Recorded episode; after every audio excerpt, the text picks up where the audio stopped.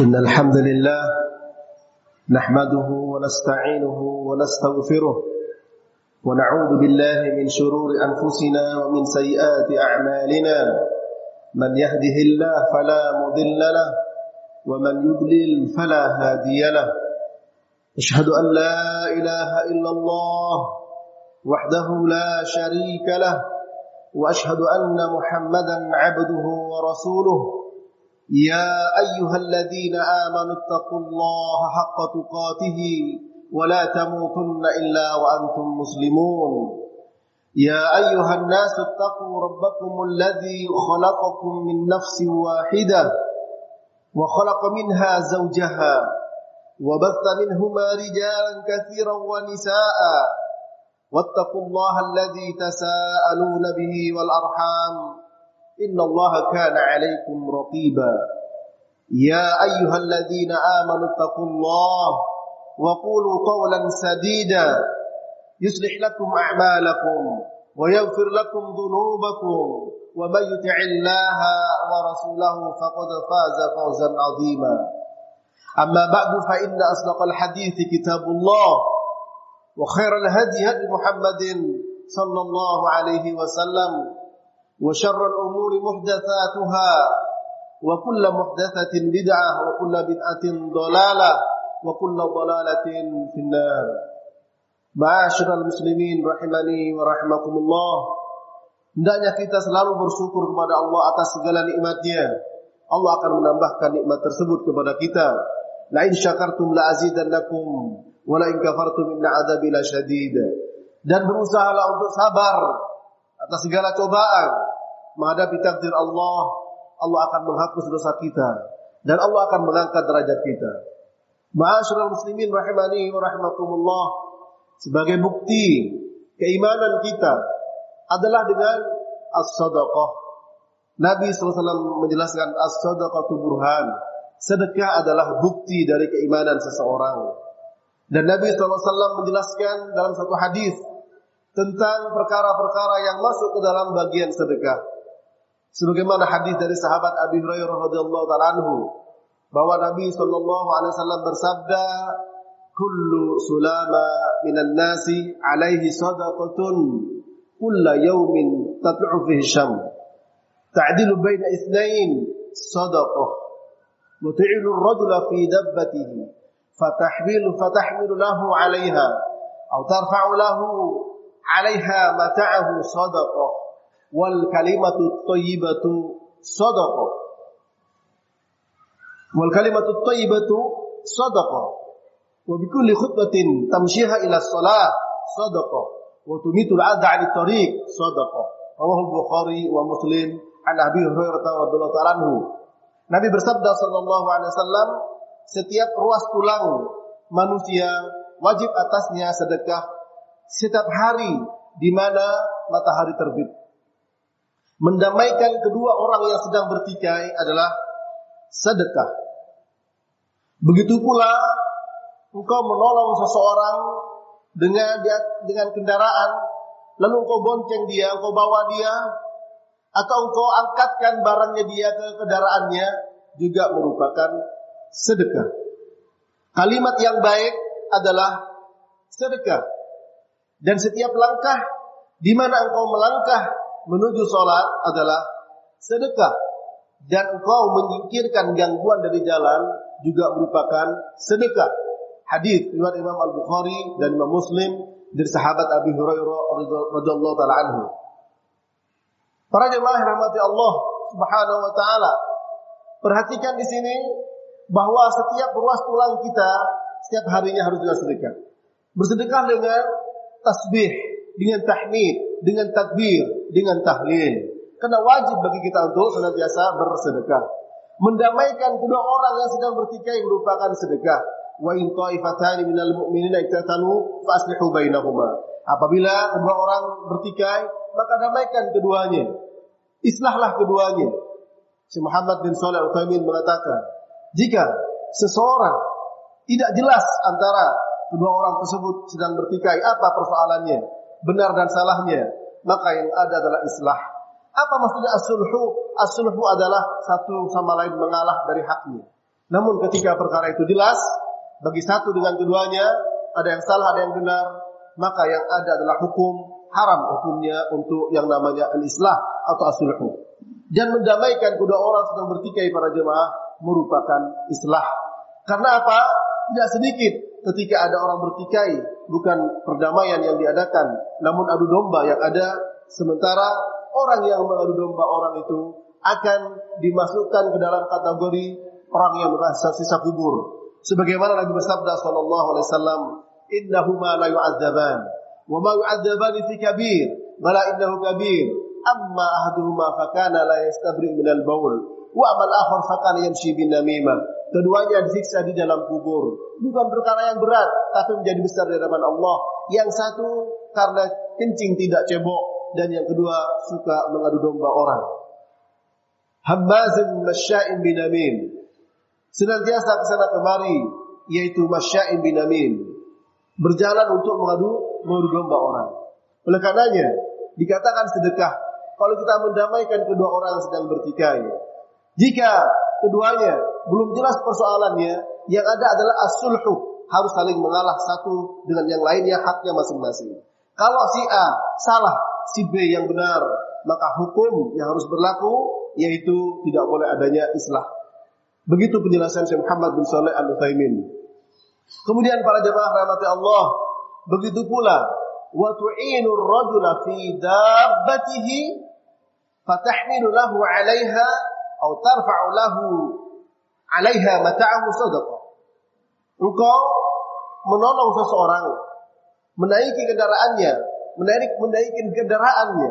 Lalu engkau bawa dia, entah dibonceng atau dibawa ke dalam mobil, atau engkau mengangkat barangnya ke kendaraannya, itu juga merupakan as-sadaqah, sedekah. Ini perhatikan, ya. Jarang bagi kita untuk bisa melakukan itu. Memang pada zaman sekarang kalau kita tidak mengenal siapa di jalan, ya tentu kita harus hati-hati. Tapi ketika kita mengenal siapa yang di jalan, tetangga kita, di kampung kita, di perumahan kita, maka hendaknya kita berhenti. Mari kita bersama naik motor, mari bersama naik mobil. Ini pernah dilakukan Nabi Shallallahu Alaihi Wasallam ketika Asma binti Abi Bakar radhiyallahu taala anha. Beliau membantu suaminya untuk mencari kayu bakar. Berjumpa dengan rombongan Nabi, maka Nabi menawarkan untuk mengantarkannya bersama dengan rombongan. Hadis ini juga dijadikan oleh para ulama salah satu bolehnya istri membantu suaminya. Hadis ini sahih riwayat Muslim. Jadi kita menaikkan orang ke kendaraan kita atau kita menaikkan barang mereka. Ketika mereka barangkali di jalan ada yang barangnya jatuh atau terlalu berat sehingga mau roboh terkadang motor membonceng barang dagangan begitu banyak, maka kita membantunya merupakan as-sadaqah. Ini menunjukkan betapa Islam itu peduli dengan satu dengan yang lainnya. Karena memang Nabi menjelaskan khairun nasi anfa'uhum linnas. Sebaik-baik manusia adalah yang paling bermanfaat untuk orang lain. Hendaklah kita menjadi orang yang bermanfaat di mana pun kita berada. Bermanfaat bagi orang lain. Apa sih beratnya? Ketika kita menawarkan kepada saudara kita yang sedang berjalan dari depan ke sini, dari depan atau ke sana lagi. Untuk kita tawarkan, ayo kita bersama-sama, kita berhenti sejenak. Namun terkadang kebutuhan dan keperluan kita ego kita karena kita ada keperluan. Jangankan menawarkan tumpangan, salam saja tidak kita ucapkan dengan alasan bukankah mengucapkan salam bukan wajib tapi sunnah menjawab adalah wajib. Sehingga apa? Sehingga jangankan menawarkan untuk naik kendaraannya, ucapin salam saja terkadang tidak. Oleh karena itu, mari kita hidupkan sunnah ini. Yaitu apa? Membiasakan orang-orang yang kita kenal. Sebab kalau tidak kenal memang jadi bahaya terkadang bagi yang menawarkannya. Entah diculik mobil motornya atau dikerjai orangnya. Karena zaman memang amanah sudah hilang. Hama amanah begitu berharga nilainya. Tidak semua orang bisa amanah.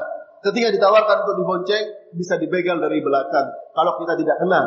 Namun ketika kita kenal dengan tetangga kita, dengan saudara kita, Mari hendaklah kita apa? Menawarkan bantuan tersebut. Dibawa ke dalam mobil kita daripada dia harus naik ojek, dibawa ke motor kita daripada dia harus berjalan, maka itu merupakan as-sadaqah dan di samping itu akan mempererat hubungan satu dengan yang lainnya, akan menghasilkan cinta satu dengan yang lainnya. Nabi bersabda sallallahu alaihi wasallam, "Tahadau tahabbu." Salinglah kalian memberi hadiah, maka itu akan saling melahirkan cinta satu dengan yang lainnya. Saling-saling menolong akan melahirkan cinta satu dengan yang lainnya. Para jemaah yang rahmati Allah, artinya banyak kesempatan bagi kita. Untuk apa?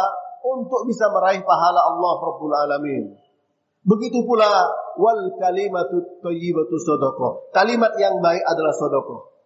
Kalimat yang baik banyak sebagaimana Allah Ta'ala berfirman, "Alam taro kaifa daraballahu matalan kalimatan thayyibatan kasyajaratin thayyibatin asluha thabitun wa faruha fis sama." Tidakkah engkau melihat bagaimana Allah memberikan perumpamaan kalimat yang baik dengan pohon yang baik? Di mana pohon yang baik? akarnya menancap dalam ke bumi dan rantingnya tinggi menjulang sehingga pohon apa pun angin sebesar apa pun menerpa tidak akan pernah bisa mengganggunya. Apa kalimat yang baik di sini adalah kalimat tauhid la ilaha illallah. Kalimat yang baik adalah ucapan-ucapan yang baik, membaca Al-Qur'an kalimat yang baik. Membaca kalimat tauhid la ilaha illallah adalah yang baik. Bahkan tidak memberi kepada orang dengan mengucapkan minta maaf itu juga kalimat yang baik qaulun ma'rufun wa mafiratun khairun min sadaqati yatba'uha ada. Ucapan yang baik dan minta ampun minta maaf itu lebih baik daripada engkau bersedekah dengan menyakiti orang lain. Daripada bersedekah kemudian diikuti dengan menyakitkan. Qaulun ma'rufun wa mafiratun khairun min sadaqatin yatba'uha ada. Oleh karenanya para jemaah rahmati Allah, kita lisan kita daripada kita mengatakan hal-hal yang tidak baik, perkataan yang tidak ada manfaatnya. Hendaklah apa? Banyaklah lisan kita ini mengucapkan kalimat-kalimat thayyibah, kalimat-kalimat yang baik. Nabi bersabda sallallahu alaihi wasallam, kalimatani khafifatani fil lisan, thaqilatani 'inda al-mizan, habibatani lir rahman, subhanallah wa bihamdih, subhanallahil azim. Dua kalimat sangat ringan diucapkan lisan, sangat berat dalam timbangan dan sangat dicintai oleh Allah Ar-Rahman. Subhanallah bihamdih, subhanallahil azim. Orang yang beriman, dia pasti akan berpikir dulu ketika dia mau berbicara. Man kana yu'minu billah wal yawmil akhir, falyakul khairan aw liyasmut. Barang siapa beriman kepada Allah dan hari akhir, hendaklah dia berkata yang baik. Kalau tidak bisa berkata yang baik adalah diam. Syekh Muhammad bin Shalih menjelaskan, apa maksudnya berkata baik? baik itu ada dua macam. Ada al khair binafsih, ada al khair li ghairi. Al khair binafsih kebaikan itu sendiri. Seperti apa? Baca Quran sudah pasti itu baik. Baca tasbih sudah pasti itu baik. Baca tahmid sudah pasti itu baik. Baca takbir, baca tahlil, semua itu kebaikan. Kebaikan. Al-amru ma'ruf wan nahyu 'anil munkar kebaikan. Ada juga kebaikan karena yang lain. Seperti ketika kita bersama-sama, Kemudian semuanya diam, membisu, kaku. Maka salah seorang memulai untuk pembicaraan agar menghangatkan suasana. Maka itu termasuk perkataan yang baik. Perkataan yang baik para jemaah. Dengan demikian, dia akan mendapatkan pahala dengan niatnya untuk menghangatkan suasana. Dengan niatnya untuk mencairkan keheningan, kebisuan satu dengan yang lainnya. Bertanya, bagaimana kabar engkau? Bagaimana kabar anaknya? Maka ini merupakan juga perkataan yang baik. Kalimat thayyibah jelas, kalimat tauhid la ilaha illallah. Membaca Al-Qur'an, membaca tasbih, tahmid dan semuanya. Karena orang yang beriman, tanda orang Islam yang baik adalah meninggalkan yang tidak ada manfaatnya. Min husni islamil mar'i tarkuhu ma la ya'ni. Di antara kebaikan Islam seseorang adalah meninggalkan yang tidak ada manfaatnya. Para jemaah rahmat Allah, kita memiliki lisan satu lubang dan kita memiliki telinga dengan dua lubang ulama menjelaskan apa hikmahnya agar kita lebih banyak untuk mendengar dan kita lebih banyak untuk diam. Dua telinga dengan satu lisan agar banyak mendengar dan kita banyak diam. Kalau tidak bisa berbicara yang baik, maka hendaklah kita diam. Maka pembicara yang baik ada dua macam. Kebaikan al-khair binafsih al-khair li ghairi. Kebaikan itu sendiri secara zatnya dan kebaikan karena yang lain. Pada asalnya biasa saja, ketika dia tujuannya untuk kebaikan jadi baik. Ngomong menanyakan tentang bagaimana kabar ya, hal yang biasa ketika duduk bersama dia, hal yang biasa, tapi ketika ingin mencairkan suasana itu bisa menjadi kebaikan. Sehingga kata-kata yang biasa menjadi kebaikan kalau diniatkan untuk apa? Untuk kebaikan. Al-wasa'il laha ahkamul maqasid. Kaidah mengatakan yaitu sarana memiliki hukum yang sama dengan tujuannya. Ketika bicara hal yang biasa dengan tujuan baik, maka yang biasa tadi bisa menjadi baik. Ketika bicara tujuannya sunnah, maka sarana yang mengarah ke perkara itu juga hukumnya sunnah. Ma'asyarul muslimin rahimani wa Gunakan kesempatan kita untuk bisa memanfaatkan kebaikan-kebaikan sehingga menjadi celengan kita, tabungan kita yang bisa memberatkan timbangan amal kita. Faman taqulat mawazinuhu fahuwa fi 'ishatir radiyah. Barang siapa yang berat timbangannya, maka dia akan berada dalam kehidupan yang diridhoi. Wa amma man khaffat mawazinuhu fa ummuhu hawiyah. Dan barang siapa yang ringan timbangannya, maka dia akan digiring ke dalam hawiyah, yaitu ke dalam api neraka. Waliyahudzubillah. Kemudian para jemaah yang rahmati Allah, Nabi juga beliau melanjutkan dalam hadis tersebut, yaitu apa? Yaitu wabikulli khutwatin tamshiha ila sholah sodokoh. Setiap langkah yang engkau lakukan untuk melakukan sholat, itu merupakan sedekah. Mari kita memperbanyak langkah untuk ke masjid di mana pun kita berada di masjid. Karena apa? Langkah yang kita lakukan adalah sedekah. Bahkan yang satu mengangkat derajat kita, yang satu menghapus dosa kita. Nabi bersabda SAW, Ala adullukum ma yanfullahu bihil khotoya wa yarfa'u bihil darajat qalu bala ya Rasulullah qala isbaghul wudu 'ala al-makarih wa kasratu khutwa ila al-masajid وانتظار الصلاة بعد الصلاة فذلكم الرباط فذلكم الرباط فذلكم الرباط رواه Ahmad wa Muslim Maukah aku tunjukkan kepada kalian yaitu perkara yang bisa mengangkat derajat dan perkara yang bisa menghapus dosa. Para sahabat pun menjawab, tentu ya Rasul. Lalu beliau mengatakan, hendaklah engkau mempercantik, memperindah, menyempurnakan wudhu meskipun dalam keadaan tidak menyenangkan dan banyak melangkah ke masjid banyak melangkah ke masjid. Itu bisa mengangkat derajat dan menghapus kesalahan. Kemudian menunggu sholat setelah sholat. Itu merupakan ribat. Itu merupakan ribat. Itu merupakan ribat. Dan menunggu sholat setelah sholat. Banyak. Habis sholat sunnah, sholat wajib juga menunggu sholat dari sholat. Kita menunggu di situ. Malaikat mendoakan Allahumma ufirlahu Allahumma arhamhu. Ya Allah ampun dia dan sayangi dia dan kita dihukumi seperti orang yang sholat selama kita tertahan oleh oleh sholat para jemaah rahmati Allah. Oleh karenanya, segeralah kita untuk ke masjid. Ya, menunggu dengan sholat atau masjid sejenak daripada kita kehilangan yaitu kesempatan didoakan oleh para malaikat. Ma'asyiral muslimin rahimani wa dan kesempatan tentu saja yang paling banyak kita bisa manfaatkan adalah menunggu sholat setelah sholat adalah setelah maghrib sampai isya entah diisi dengan membaca Quran atau diisi dengan majelis-majelis ilmu. Semoga Allah Ta'ala memberikan kekuatan bagi kita untuk menjalankannya. Kemudian beliau juga bersabda, watumitul adha anit tariq sodokoh dan menyingkirkan gangguan dari jalan itu adalah sedekah. Menyingkirkan gangguan dari jalan itu merupakan sedekah para jemaah. Karena Nabi juga menjelaskan itu termasuk lemah-lemahnya iman al-iman bid'un sab'una syu'bah. Afdaluha qawlu la ilaha illallah. Wa adnaha imatatul adha 'anil tariq wal haya'u syu'batun minal iman. Rawi Muslim. Iman ada 70 cabang. Dalam yang lain 60 cabang. Bid'un angka 3 sampai 9. Yang paling utama adalah kalimat tauhid la ilaha illallah, yang paling rendah menyingkirkan gangguan di jalan. Al-adha, al-adha adalah kullu syai'in yata'adza. Segala sesuatu yang tidak menyenangkan itu namanya al-adza. Menyingkirkan gangguan dari jalan termasuk sedekah. Dan itu termasuk paling rendah kedudukan iman, tingkatan iman. Apa saja yang tidak menyenangkan. Apalagi kalau sampai membahayakan. Melihat bangkai tikus di jalan tidak menyenangkan, tapi tidak berbahaya. Tapi bisa berbahaya bagi orang yang tidak suka melihatnya sehingga kakek bisa terjatuh. Yang pasti kalau lubang begitu dalam maka itu pasti berbahaya. Atau jalanan agak kasar, anak-anak kita bersepeda kemudian terjatuh, tentu akibatnya lebih besar.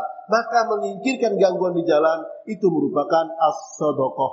Oleh karenanya kesempatan begitu luas bagi kita untuk meraih pahala Allah. Jangan sampai kita sia-siakan. Siapa tahu diterima oleh Allah Subhanahu wa taala. Karena Abdullah bin Umar mengatakan, seandainya aku tahu satu sujud diterima, maka kematian tidak aku khawatirkan. Karena kita tidak tahu amal ibadah yang mana yang diterima oleh Allah. Aku qouli hadza wa astaghfirullah li wa lakum innahu wal ghafurur rahim.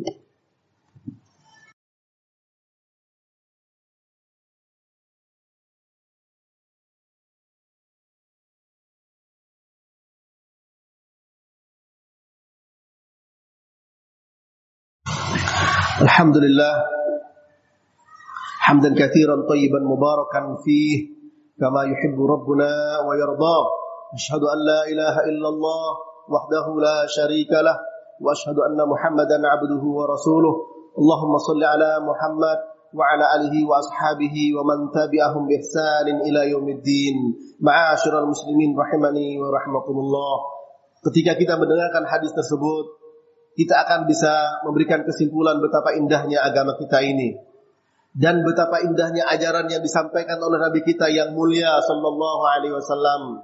Oleh karenanya sambutlah karena semua yang menjadi ajakan Allah dan ajakan Rasulnya tidak lain adalah untuk kehidupan kita sebagai orang yang beriman. Karena Allah Ta'ala sudah menyampaikan dalam Al-Quran, Ya ayyuhalladzina amanu stajibu lillah وللرسول إذا دعاكم لما يحييكم إن الله يحول بين المرء وقلبه wahai orang-orang yang beriman sambutlah terimalah laksanakanlah apa yang menjadi ajakan Allah dan Rasul ketika mengajak kalian untuk apa lima yuhyikum untuk segala sesuatu yang bisa memberikan kehidupan kepada kalian kehidupan hati kehidupan fisik dunia maupun akhirat Ketika kita menyambut seruan panggilan Allah dan Rasul, maka jaminan kehidupan berada di tangan kita. Yang namanya kaya bukanlah banyak harta. Yang namanya miskin bukanlah sedikit harta. Laisa ligina an kasratil arad, walakin al-ghina ghina nafas. Yang namanya kaya bukan karena banyak harta, yang namanya kaya kaya hati. Ketika hatinya dihidupkan oleh Allah dengan sebab air-air kehidupan berupa syariat Allah itu tertanam di dalam hati kita. Hati kita menjadi hidup sehingga melihat kehidupan ini tidak sempit. Melihat kehidupan sampai jauh melintasi dunia yaitu sampai ke alam akhirat. Kita seakan-akan melihat dengan mata kepala, seakan-akan yaitu melihat surga dan neraka. Sehingga begitu semangatnya ketika kita mendapatkan berita gembira dari Nabi Shallallahu Alaihi Wasallam berupa kebaikan-kebaikan. Dan begitu sedihnya ketika kita banyak lalai dari kewajiban-kewajiban kita. Dan kita sedih-sedih dan bahkan menangis tatkala kita sendiri minta ampun kepada Allah Rabbul Alamin. Atas apa? Atas lalainya hati kita. Karena hati merasa gersang. Apa sebabnya? Jauhnya kita dari syariat Allah. Syariat maknanya manba'ul ma, sumber mata air. Sumber mata air, air berupa sumber kehidupan. Ketika seseorang menyambut syariat Allah, menyambut seruan panggilan Allah dan Rasulnya, berarti dia meminum air kehidupan. Oleh karenanya Allah berikan jaminan, ya ayyuhalladzina amanu stajibu lillah walir rasul idza da'akum lima yuhyikum. Wahai orang-orang beriman, sambut, sambutlah seruan Allah dan Rasul itu. Ketika mengajak kalian untuk apa? Untuk segala sesuatu bisa memberikan kehidupan kepada kalian. Kalau hati kita hidup, tangan kita hidup, mata, lisan, telinga kita hidup, semuanya hidup. Merasa tenang bersama Allah Rabbul Alamin. Merasa damai dengan mengingat Allah. Merasa tentram menghadapi dan menghadiri majelis ilmu. Merasa tenang ketika membaca Al-Quran. Dengan berbagai macam kekurangan, kita akan merasa sedih. Dengan berbagai macam kebaikan, kita bersyukur kepada Allah Rabbul Alamin. Semoga Allah Ta'ala menjadikan kita orang-orang yang senantiasa memenuhi dan menjawab panggilan Allah dan Rasulnya. Dan mudah-mudahan apa yang kita lakukan menjadi amalan yang diterima oleh Allah. Allahumma ufir lil mu'minina wal mu'minat wal muslimina wal muslimat al ahya'i minhum wal amwat. اللهم اغفر لنا ولإخواننا الذين سبقونا بالإيمان ولا تجعل في قلوبنا غلا للذين آمنوا. ربنا إنك رؤوف رحيم. اللهم إنا نسألك علما نافعا ورزقا طيبا وعملا متقبلا. اللهم إنا نسألك علما نافعا ورزقا طيبا وعملا متقبلا. اللهم إنا نسألك علما نافعا ورزقا طيبا وعملا متقبلا. ربنا ظلمنا أنفسنا وإن لم تغفر لنا وترحمنا لنكونن من الخاسرين. ربنا لا تزغ قلوبنا بعد إذ هديتنا وهب لنا من لدنك رحمة إنك أنت الوهاب. ربنا آتنا في الدنيا حسنة وفي الآخرة حسنة وقنا عذاب النار. وصلى الله على نبينا محمد وعلى آله وصحبه وسلم. وآخر دعوانا أن الحمد لله رب العالمين. أقم الصلاة.